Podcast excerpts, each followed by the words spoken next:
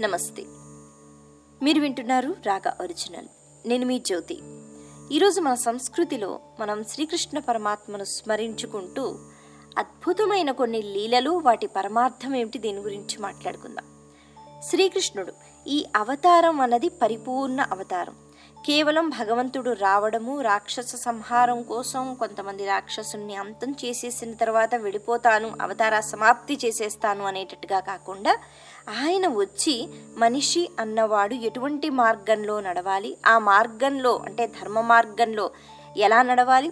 ఆ మార్గంలో నడిచేటప్పుడు ఎటువంటి ఇబ్బందులు వస్తాయి? ఆ ఇబ్బందులను కూడా ఎలా దాటేసి హాయిగా ముందుకు వెళ్ళిపోవాలి? ఇవన్నీ నేర్పించేశారండి. పరబ్రహ్మ స్వరూపం ఒక గురు రూపంలో వచ్చి ఎన్నో మంచి మాటలు చెప్తే అదేమైంది? భాగవతమైంది. సాక్షాత్తు శ్రీకృష్ణ పరమాత్మ ఆయన గురువుగా ఎన్నో చక్కని విషయాలను ఆ భగవద్గీతలో పెట్టేసి మనకి ఇచ్చేశారు ఇప్పుడు ఒక ఉన్నత స్థాయికి ఎదగాలి అంటే మంచి మార్గంలోకి వెళ్ళాలి అంటే ప్రతి ఒక్కరి చేతిలోనూ ఆ భగవద్గీత అన్నది ఉన్నట్లయితే అది చదువుకున్నట్లయితే ఎటువంటి సందేహాలు ఉన్నా ఎటువంటి కష్టాలు నష్టాలు ఉన్నా అన్నీ కూడా తీరిపోతాయి. ఇది మనకి తెలిసిన విషయమే.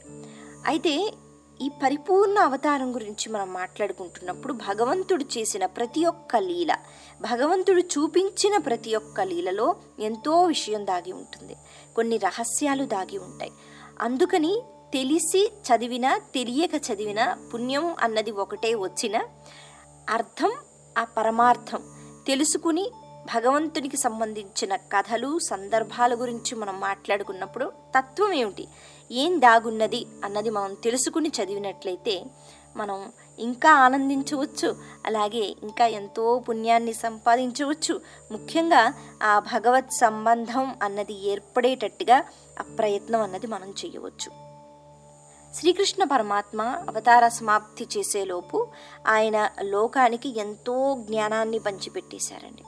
ఆ జ్ఞానం అంతా కూడా అసలు జ్ఞానం అంతా ఎక్కడ ఉంది అంటే భగవద్గీతలో ఉంది. అది మనం జాగ్రత్తగా చదువుకున్నట్లయితే జ్ఞానాన్ని సంపాదించినట్లే.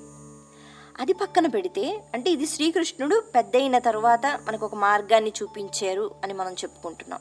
కానీ శ్రీకృష్ణుడు పుట్టిన దగ్గర నుంచి కూడా ముఖ్యంగా బాలకృష్ణుడిగా ఉన్నప్పుడు కూడా మనిషి అన్నవాడు ఎలా బ్రతకాలి అన్నది చూపించేశాడు. అయితే మనకు ఒక సందేహం రావచ్చు. బాలకృష్ణుడు అంటే అన్నీ అల్లరులే. అన్నీ అల్లరి పనులే. మళ్ళీ ఈ అల్లరి పనుల్లో మనకేమిటి చెప్పాడు శ్రీకృష్ణుడు? ఆయనలా మనం కూడా దొంగతనం చెయ్యాలా? అందరింటికి వెళ్ళిపోయి వెన్న పెరుగు అవన్నీ బాగా తినేసేవాడు నెయ్యి. మరి ఇవన్నీ మనం చెయ్యాలా? అంటే కాదు. ఇక్కడ ఇటువంటి పనుల్లో కూడా దాగి ఉన్న తత్వం ఏమిటి రహస్యం ఏమిటి వీటిని మనం తెలుసుకునే ప్రయత్నం చేస్తే కనుక కృష్ణుడు ఆ అవతార స్వీకరణ దగ్గర నుంచి అంటే పుట్టిన దగ్గర నుంచి చూపించిన ఆ లీలలలో ఎటువంటి మార్గాలు మనకి కనిపిస్తున్నాయి? మనిషి అన్నవాడు ఎలా బ్రతకాలి అన్నది ఇక్కడ అన్నీ మనకి అలా తెలిసిపోతూ ఉంటాయండి. ఉదాహరణకు పుట్టిన వెంటనే శ్రీకృష్ణుడు ఆయన్ని ఉయ్యాల్లో వేసిన తర్వాత ఆయన ఎక్కువగా పడుకుంటూ ఉండేవాడు కాదట. ఎందుకంటే శ్రీ మహావిష్ణువు అంతటా వ్యాప్తి చెంది ఉన్న స్వరూపం ఆయనకి నిద్ర అన్నది ఉండదండి. యోగ నిద్ర అని మాట్లాడుతూ ఉంటాం. ఆ నిద్ర మనం నిద్రపోయే నిద్రతో సమానం కాదు. ఆ యోగ నిద్రలో మరింత ధ్యానంగా భగవంతుడు ఎక్కడ ఏం జరుగుతోంది ఏది సరిదిద్దాలి అనే ప్రయత్నం చేస్తూ ఉంటాడు. కాబట్టి యోగ నిద్ర అనే పదం మనం ఎప్పుడైతే వాడుతూ ఉంటామో మనం చదువుతూ ఉంటాం శ్రీ మహావిష్ణువు యోగ నిద్రలోకి వెళ్ళిపోయాట అంటే హాయిగా పడుకున్నాడు అని మాత్రం అనుకోకూడదు. అది పడుకోవడం కాదు. అలాగే విష్ణువు అన్నవాడు అందరినీ రక్షిస్తూ ఉండాలి రక్షణ బాధ్యత అన్నది వహించాడు కాబట్టి ఒక్క నిమిషం కూడా ఆయన పడుకోడు. ఆయనకి పడుకోవడం అన్నది అలవాట్లేదు ఇప్పుడు కృష్ణుడిగా పుట్టినప్పుడు ఆయన యశోద దగ్గరికి వచ్చేసిన తర్వాత ఎంతో చక్కగా అందమైన ఆ శరీరము కానీ ఆ ముఖము కానీ ఎవరూ కూడా చూసి మళ్ళీ వెళ్ళిపోయేవారు కాదు. ఎక్కువగా సమయం నందుని ఇంట్లోనే వాళ్ళు అలా గడుపుతూ ఉండేవారు. కారణం ఏమిటి అంటే ఈ చిన్న పిల్లవాడిని ఎంత చూసినా కూడా తృప్తిగా ఉండట్లేదు. భగవంతుడిని మనం ఎంతసేపు చూసినా ఇంకాసేపు చూడాలని అనిపిస్తుంది. అది దాని వెనుకున్న రహస్యం. అయితే ఆయన ఎప్పుడు పడుకుంటూ ఉండేవాడు కాదట. ఎంత జో జో జో జో అని గోపకాంతులు జో కొట్టినా కూడా పడుకోవట్లేదట. ఇలా పడుకోకపోతే యశోద వచ్చిందట. అయ్యో నేను కన్న తల్లిని కదా మరి వేరే వాళ్ళు ఎలా నిద్రపుచ్చినా కన్న తల్లి ఒళ్ళోకి వచ్చేసిన తర్వాత పిల్లలు పడుకుని పోతారు. ఆవిడేం చేసింది? మామూలుగా ఉంటే ఉయ్యాలలో ఊపేశారు అన్ని ప్రయత్నాలు చేశారు కానీ శ్రీకృష్ణుడు మాత్రం పడుకోవడం లేదు. ఆవిడేం చేసింది? నా స్పర్శ అన్నది తగిలిన తర్వాత ఖచ్చితంగా నిద్ర వస్తుంది పడుకుంటాడని చెప్పి కాళ్ళల్లో వేసుకుని ఆవిడ అలా కాళ్ళు ఊపుతూ అంటే వెళ్ళకిలా పడుకోబెట్టి జోజో జోజో అని వీపి మీద అలా వేసేయటం అనమాట అలా చేస్తూ ఉంటే శ్రీకృష్ణుడు అనుకున్నట్టు ఏంటిది? అంటే ఈ ఈ పద్ధతి ఏమిటి?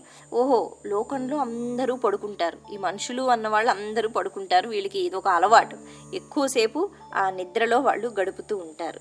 ఇప్పుడు నేను ఈ అవతార స్వీకరణ చేశాను కాబట్టి నేను పడుకోవాలి. నేను పడుకోకపోతే ఇలాగే కళ్ళు తెరుచుకుని చూస్తూ ఉంటే గనక ఈ వీపు మీద ఈ బాధుడు ఇలాగే ఉంటుంది. అందరూ ఎందుకు అలా ఆశ్చర్యంగా చూస్తున్నారు? ఎందుకు ఇటువంటి ప్రయత్నాలు చేస్తున్నారు? అంటే నన్ను పడుకోబెట్టడం కోసం. కానీ నాకు ఈ పడుకోవడం అన్నది అలవాటు లేదు. నిద్రపోవడం అన్నది అలవాటు నాకు అస్సలు లేదు. కానీ ఇప్పుడు ఏం చెయ్యాలి? అలవాటు లేకపోయినా అలవాటు చేసుకునేటట్టుగా ప్రయత్నం చెయ్యాలి. కానీ ఆయన పడుకోగలడా? ఆయన పడుకుంటే లోకాలన్నీ ఏమైపోతాయో తెలియదు. కాబట్టి ఇప్పుడు నటించాలి అనుకున్నట్ట శ్రీకృష్ణుడు. ఓహో కళ్ళు మూసుకుని నేను పడుకున్నట్లయితే గనక ఈవిడ ఈ వీపు మీద ఈ బాధటం అన్నది ఆపేస్తోంది. అలాగే అక్కడ ఉన్న గోపకాంతలు ఎవరింటికి వాళ్ళు వెళ్ళిపోతారు అందరూ ప్రశాంతంగా ఉంటారు. మరి నేను కూడా కాసేపు ప్రశాంతంగా ఉంటాను. ఎందుకు వచ్చిందని అనుకున్నట్ట చిన్ని కృష్ణుడు ఆయన నటించటం మొదలుపెట్టాడు. కళ్ళు మూసేసుకున్నాడు. అమ్మయ్య ఇప్పుడు పడుకున్నాడు అని చెప్పి ఆ కృష్ణుడిని తీసుకుని వెళ్ళి మళ్ళీ చక్కగా ఉయ్యాల్లో పెట్టిందట యశోదాదేవి. ఇది మొట్టమొదటిసారి అంటే కృష్ణుడు అక్కడ యశోద దగ్గరికి వచ్చిన తర్వాత ఈ ప్రయత్నం అన్నది ముందుగా చేసేసాడు అప్పటి నుంచి కూడా ఎప్పుడు పడుకోవడం అన్నది ఉండదు. పడుకునేటట్టుగా నటించటమే ఇది. అయితే ఇది ఒక ఎత్తు అయితే ఆ తర్వాత నుంచి కూడా అమాత్రంగా ఆయన చిన్న చిన్న అడుగులు వేసి అక్కడికి ఇక్కడికి తిరుగుతున్నాడు అనేటప్పటికీ ఒక అలవాటు ఏమిటి అంటే అందరి దగ్గరికి వెళ్ళిపోవాలి అందరింటికి వెళ్ళిపోవాలి వెన్న దొంగతనం చేసేయాలి. ఈ ప్రక్రియలో చాలామంది చాలాసార్లు యశోద దగ్గరికి వచ్చి అమ్మ నీ కొడుకిలాగా నీ కొడుకిలాగా అని చెప్పటము. అయితే మొదట్లో ఆవిడ నమ్మేది కాదు. ఒకటి ఆ అమాయకంగా ఆ ముఖం చూస్తే ఎవరిని కూడా ఏదైనా అసలు ఇటువంటి అల్లరి పనులు చేస్తాడా అనేటట్టుగానే అనిపించేది. కాకపోతే అందరూ కూడా ఈ గోపకాంతులు మరి శ్రీకృష్ణుని చూసి ఎంతగానో ఆనందించినా కూడా ఆ అల్లరి చేష్టలు భరించలేక అందరూ యశోదతో చెప్పుకుంటూ ఉండేవారు. సరే మరి ఆవిడ తల్లి మరి కృష్ణుడు చేసిన మాయలు మామూలువి కావు ఆవిడకి అర్థమయ్యేది కాదు. అందరి ఇంట్లో అన్నీ తినేసి మళ్ళీ ఏమీ తినేనట్టుగా అమాయకంగా వచ్చేసి అమ్మ ఆకలేస్తుంది అన్నం పెట్టని గబగబా ఆవిడ దగ్గరికి తీసుకుని పాపం అన్నం పెట్టేస్తే అవన్నీ కూడా తినేసేవాడు. ఎందుకంటే ఆయన బొజ్జ ఆ బొజ్జలో ఆ నోట్లో అన్ని లోకాలు దాగి ఉన్నాయి. కాబట్టి సరిపోతుందా ఇంత తింటే అన్నది ఉండదండి. అలా వెళ్ళిపోతూ ఉంటుంది. మరి ఎక్కడికి వెళ్ళిపోతుందో. అలా అందరింట్లోనూ వెన్న తినేసిన తర్వాత కూడా ఇంటికి వచ్చి ఆకలి వేస్తోంది. అమ్మ అన్న వెంటనే కడుపు నిండా అన్నం పెట్టాను అనే ఆ తృప్తి కలిగిన తర్వాత మళ్ళీ అందరూ వచ్చి ఇదిగో నీ కృష్ణుడు మా ఇంటికి వచ్చాడు అత్తినాడు ఇత్తినాడు అంటే ఎన్ని తినేస్తాడు చిన్న పిల్లవాడు? అక్కడికి వచ్చారు ఇక్కడికి వచ్చారు అంటారేమిటి మీరు? ఇప్పుడే వాడికి కడుపు నిండా అన్నం పెట్టాను నేను నా చేతులతో ఇప్పుడే పడుకున్నాడని ఆవిడ చెప్తూ ఉండేది.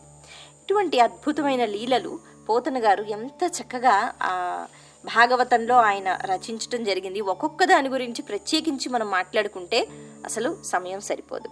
అయితే ఒక చిన్న ఉదాహరణ గురించి మనం మాట్లాడుకుందాం. అంటే భగవంతుడు అన్నవాడు మానవ రూపంలో వచ్చిన తర్వాత కొంతమంది పోల్చుకుంటూ ఉంటారండి. ఆయన భగవంతుడు అని. దీనికి సంబంధించి ఒక చిన్న విషయం మనం చెప్పుకుందాం. గోపకాంతలందరూ చాలా జాగ్రత్తగా ఉండేవారట. అంటే ఆ ఊటిలో వెన్న పెరుగు అవి పెట్టి పైకి కట్టేయటము అందకుండా. ఎందుకంటే చిన్నవాడు కాబట్టి తీసుకోలేడు అని. అయితే ఆయన ఏం చేసేవారు? అంటే శ్రీకృష్ణుడు ఆ సమయానికి వచ్చి రోలు పెట్టడము దాని మీద ఇంకేదో పెట్టడము దాని మీద ఇంకో గిన్నె పెట్టడము ఇలా కష్టపడి ఎక్కి మరి ఎంత పైకి కట్టినా అందులోంచి తీసుకుని తినేసే ప్రయత్నం. ఇక మరీ పైన కట్టేస్తే ఆయనకు అందదు కాబట్టి ఒక రాయి తీసి దానికి ఒక కన్నం పెడితే ఆ ఉట్టికి. ఆ కన్నంలోంచి ఆ వెన్న అన్నది పెరుగు అన్నది అలాగొచ్చేస్తే చక్కగా తినేయటం. అయితే ఇక్కడ కృష్ణుడికి ఒక అలవాటు ఉండేదండి. అద్భుతమైన అలవాటు. అదేమిటి అంటే పాపం దొంగతనం చేసిన ఇటువంటి అల్లరి పనులు చేసిన తనతో ఉన్న ఆ గోపబాలులు ఎవరైతే ఉన్నారో వాళ్ళందరికీ ముందుగా అవన్నీ పెట్టేసిన తర్వాత అప్పుడు తను తినేవాడట. ఈ వెన్న అన్నది దొంగతనం చేసిన ముందు వాళ్ళందరికీ పెట్టేసేవాడు. ఇక మీరు వెళ్ళిపోండి.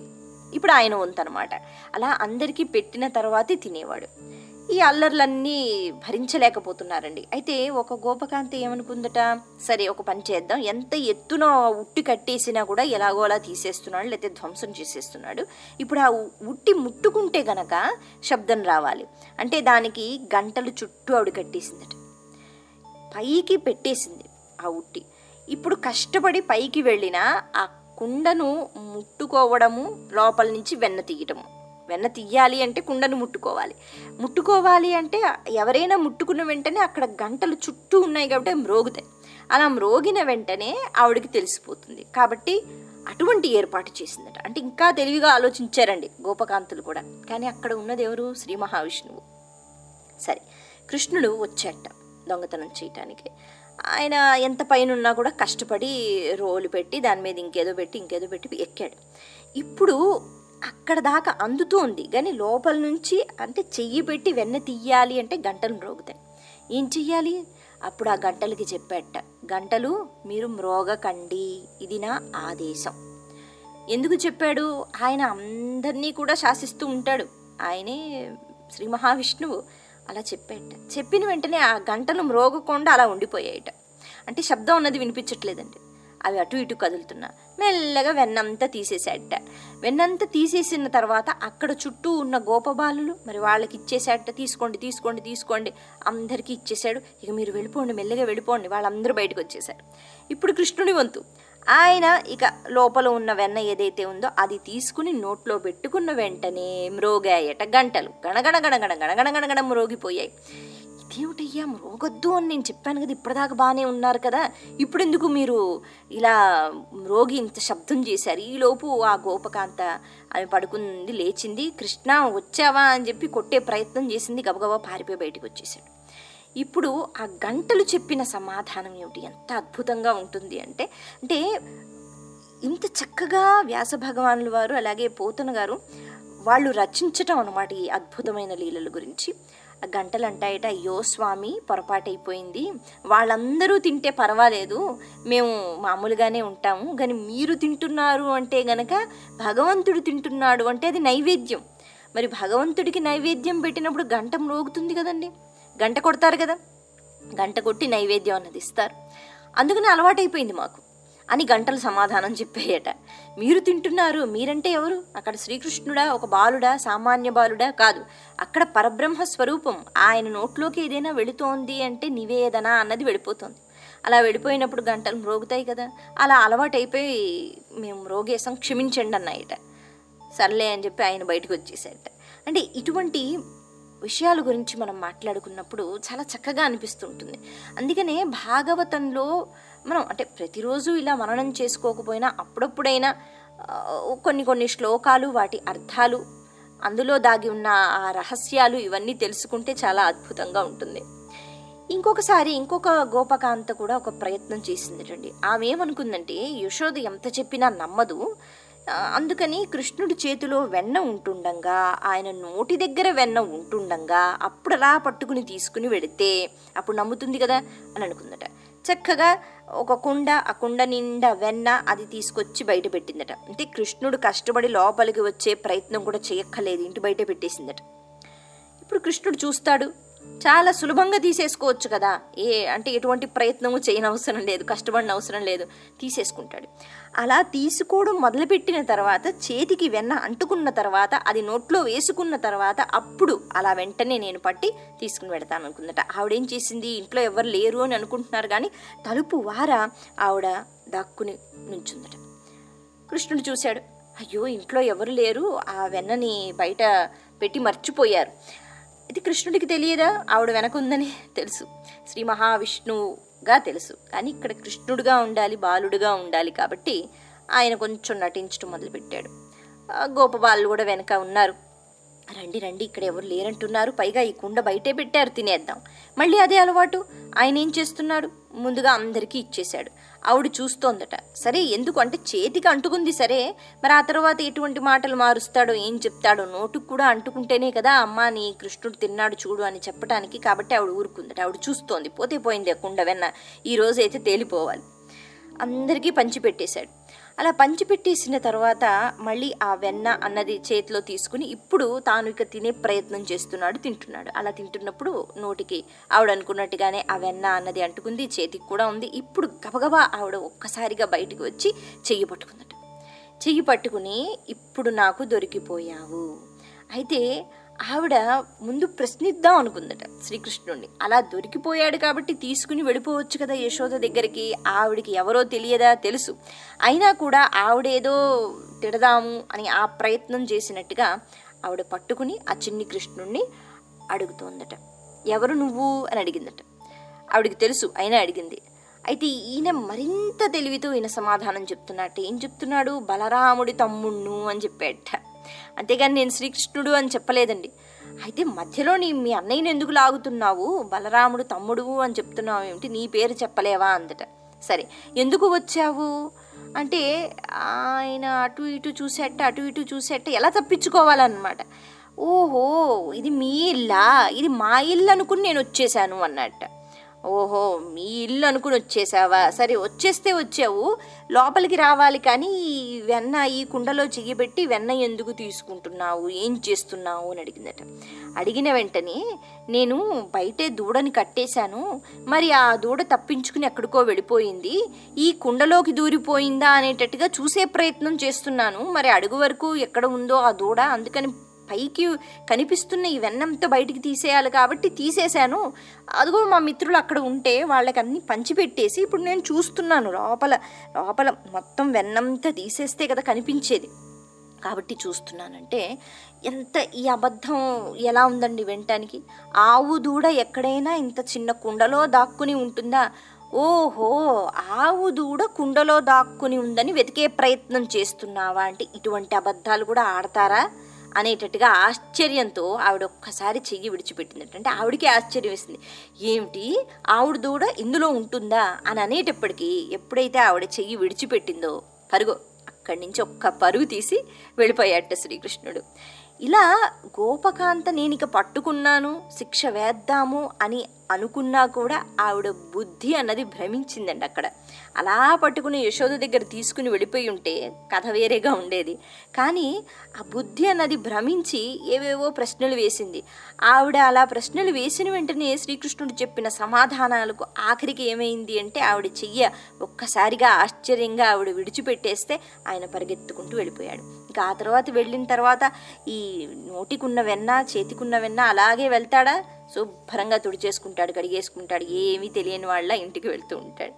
ఇలా ఒక్కొక్క గోపకాంత వాళ్ళు అనుభవించిన అంటే వాళ్ళకి ఆ సమయంలో అది బాధ కలిగించవచ్చు వాళ్ళు బాధపడవచ్చు కానీ భగవత్ సంబంధం అన్నది ప్రతి ఒక్కరితోనూ అక్కడ ఏర్పడింది.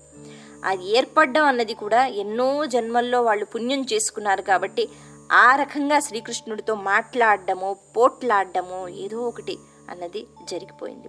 ఇక ముఖ్యంగా కృష్ణుడు అనేటప్పటికీ వెన్న దొంగతనం అన్నది మనకు గుర్తుకొస్తుంది. ఒక ఇల్లు అన్న తర్వాత ఆ ఇంట్లో అన్నం ఉంటుందండి పప్పు ఉంటుంది. ఎందుకంటే అన్నీ వంట కేవలం వెన్న నెయ్యి తినరు కదా. కృష్ణుడు మాత్రమే అలా తింటూ ఉండేవాడు కానీ అలాగే కృష్ణుడు మళ్ళీ ఇంటికి వచ్చి అన్ని పదార్థాలు తినేవాడు. అలాగే తీపి పదార్థాలు కానివ్వండి పప్పు అన్నము కూర ఇలా అన్నీ ఉంటాయి. కేవలం భగవంతుడు అన్నవాడు అక్కడ వెన్నను ఎందుకు స్వీకరించాడు? ఒకటి వెన్నంటే చాలా ఇష్టం. సరే ఇష్టమే. కానీ ఆ ఇష్టానికి కూడా ఒక హద్దు అన్నది ఉంటుంది. అందరింటికి వెళ్ళడము వెన్న తింటము రోజు వెన్న తింటాము ఎంత వెన్న తిన్నా కూడా ఆయనకి తనివి తీరేది కాదు. అలా వెన్నని ఆయన స్వీకరిస్తున్నారు అంటే దీనికి సంబంధించి ఒక రహస్యం చెప్తున్నారండి మన పెద్దవాళ్ళు. దాగి ఉన్న రహస్యం ఏమిటి? అంటే మనం ఏం అర్థం చేసుకోవాలి? శ్రీకృష్ణుడికి ఏం పని లేదా? ఆయన అవతార స్వీకరణ చేసిన తర్వాత అందరింటికి వెళ్ళి దొంగతనం చెయ్యవచ్చా? అది కూడా వెన్న అలా తీసుకోవచ్చా? అన్నది కాదు ఇక్కడ. ఆ తత్వం ఏమిటి? దానిలో దాగి ఉన్న రహస్యం ఏమిటి? మనం తెలుసుకోవాలి. అలా తెలుసుకునే ప్రయత్నం ఇప్పుడు చేద్దాం. వెన్న అన్నది ఎలా వస్తుంది? ఆ వెన్నను కరిగిస్తే గనక చక్కగా నెయ్యి అవుతుంది. ఆ నెయ్యిని మనం అగ్నిహోత్రంలో వేసి అది యజ్ఞాలకు ఉపయోగపడేలాగా వేస్తూ ఉంటాం. ఆ నెయ్యి అలా వేసేసిన తర్వాత హవిసుల రూపంలో అక్కడ దేవతలు స్వీకరిస్తున్నారు. అంటే ఇక్కడ నెయ్యిగా మారడం అన్నది అవసరం. ఈ నెయ్యి ఎలా వస్తుంది? వెన్న ద్వారా. ఇక్కడ మనకు ఒక చక్కని విషయం చెప్తారండి అదేంటి అంటే మనము మన మనస్సుని అధీనంలో పెట్టుకోవడము మంచి మార్గంలో పెట్టుకోవడము అన్నది ఇది కేవలం మనం చేయగలం. ఎవరో మనకి ఏదో చెప్పినంత మాత్రాన మన మనసు మారిపోదు. మనం ఆ అభ్యాసం అన్నది చెయ్యాలి.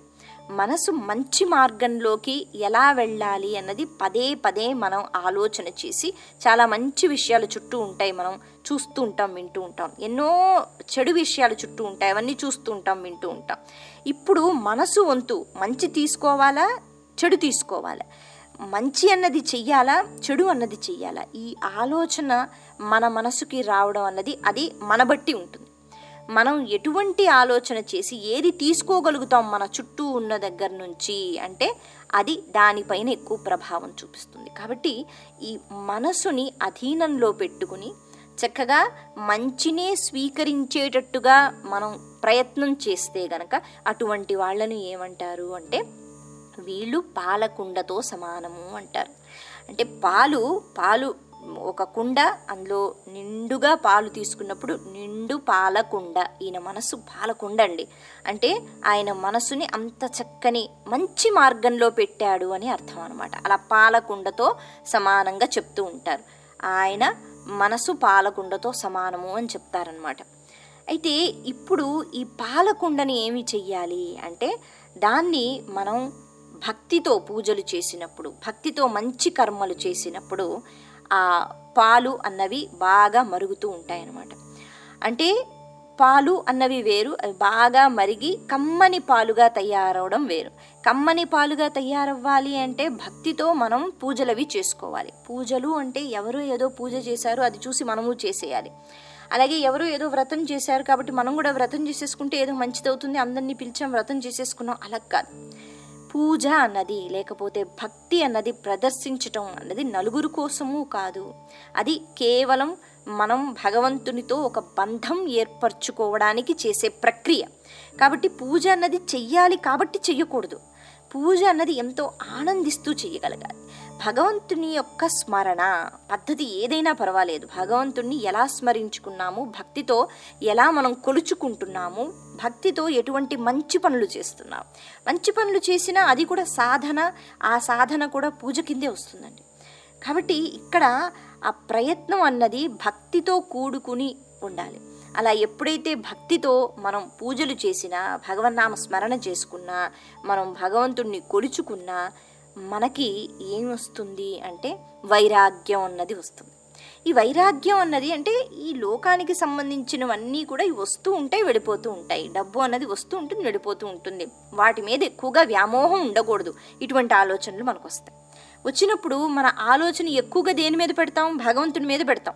అంతేగాని సంపాదనో లేకపోతే ఇంకేదో కావాలి ఇంకేదో కావాలి అదైపోతే ఇంకేదో కావాలి అనే ఆలోచన నుంచి బయటపడతాం అనమాట ఈ భక్తి అన్నది ఎక్కువగా చేసినప్పుడు భక్తితో కర్మలు మంచి కర్మలు చేసినప్పుడు వైరాగ్యం అన్నది మెల్లిగా వస్తుంది.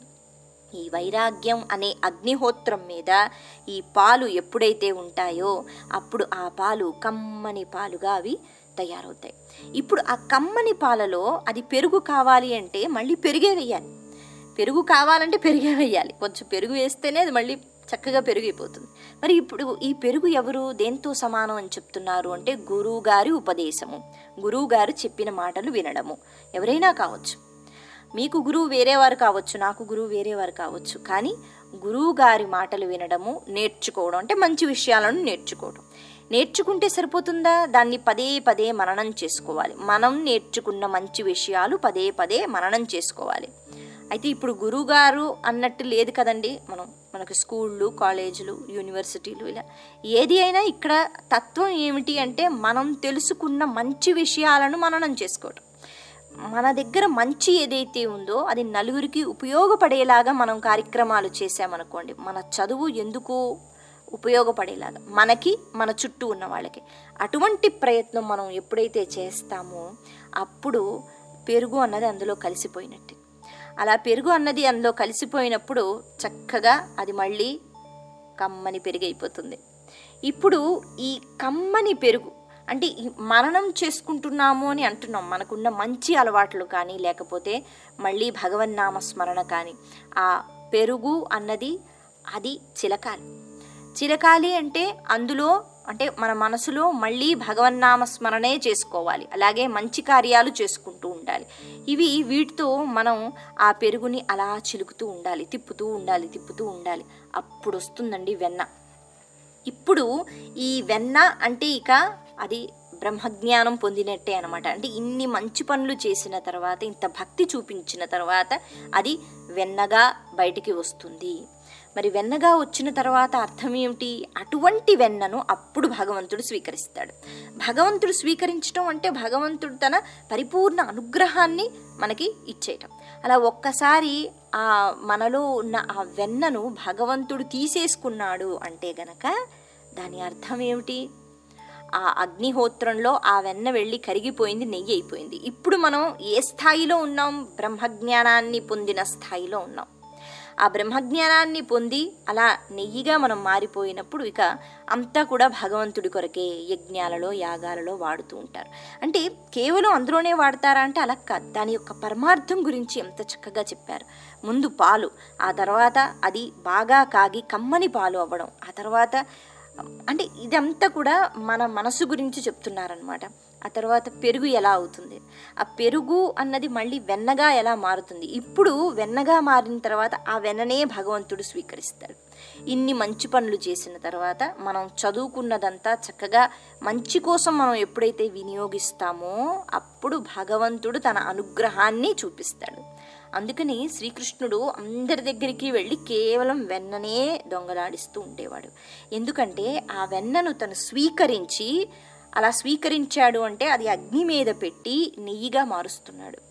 మనల్ని అంత పవిత్రం చేసేస్తున్నాడు. బ్రహ్మజ్ఞానాన్ని మనకి అందిస్తున్నాడు. ఇది వెన్న దొంగలించటంలో ఉన్న రహస్యం అండి దాగి ఉన్న తత్వం. ఇలా ప్రతి దాని గురించి మనం జాగ్రత్తగా ఆ తత్వం ఏమిటి అన్నది అర్థం చేసుకుని అంతేగాని కృష్ణుడు ఎందుకు ఇలాంటి పనులు చేశాడు? వెన్న దొంగలించటము వాళ్ళని నడిపించటం వీడిని నడిపించడం అవసరమా అని అనుకుంటాం. కానీ ఆ తత్వం ఎప్పుడైతే తెలుసుకుంటామో అంటే ఇప్పుడు మన మనసులో నిజంగానే మన శరీరంలో ఇంత వెన్నముద్దు ఉంటుందా నెయ్యి అవుతుందా అంటే అది కాదు. మనం ఏం చెప్పుకున్నాము? భక్తి అన్నది చూపించాలి. పూజలు అన్నవి చేసుకోవాలి.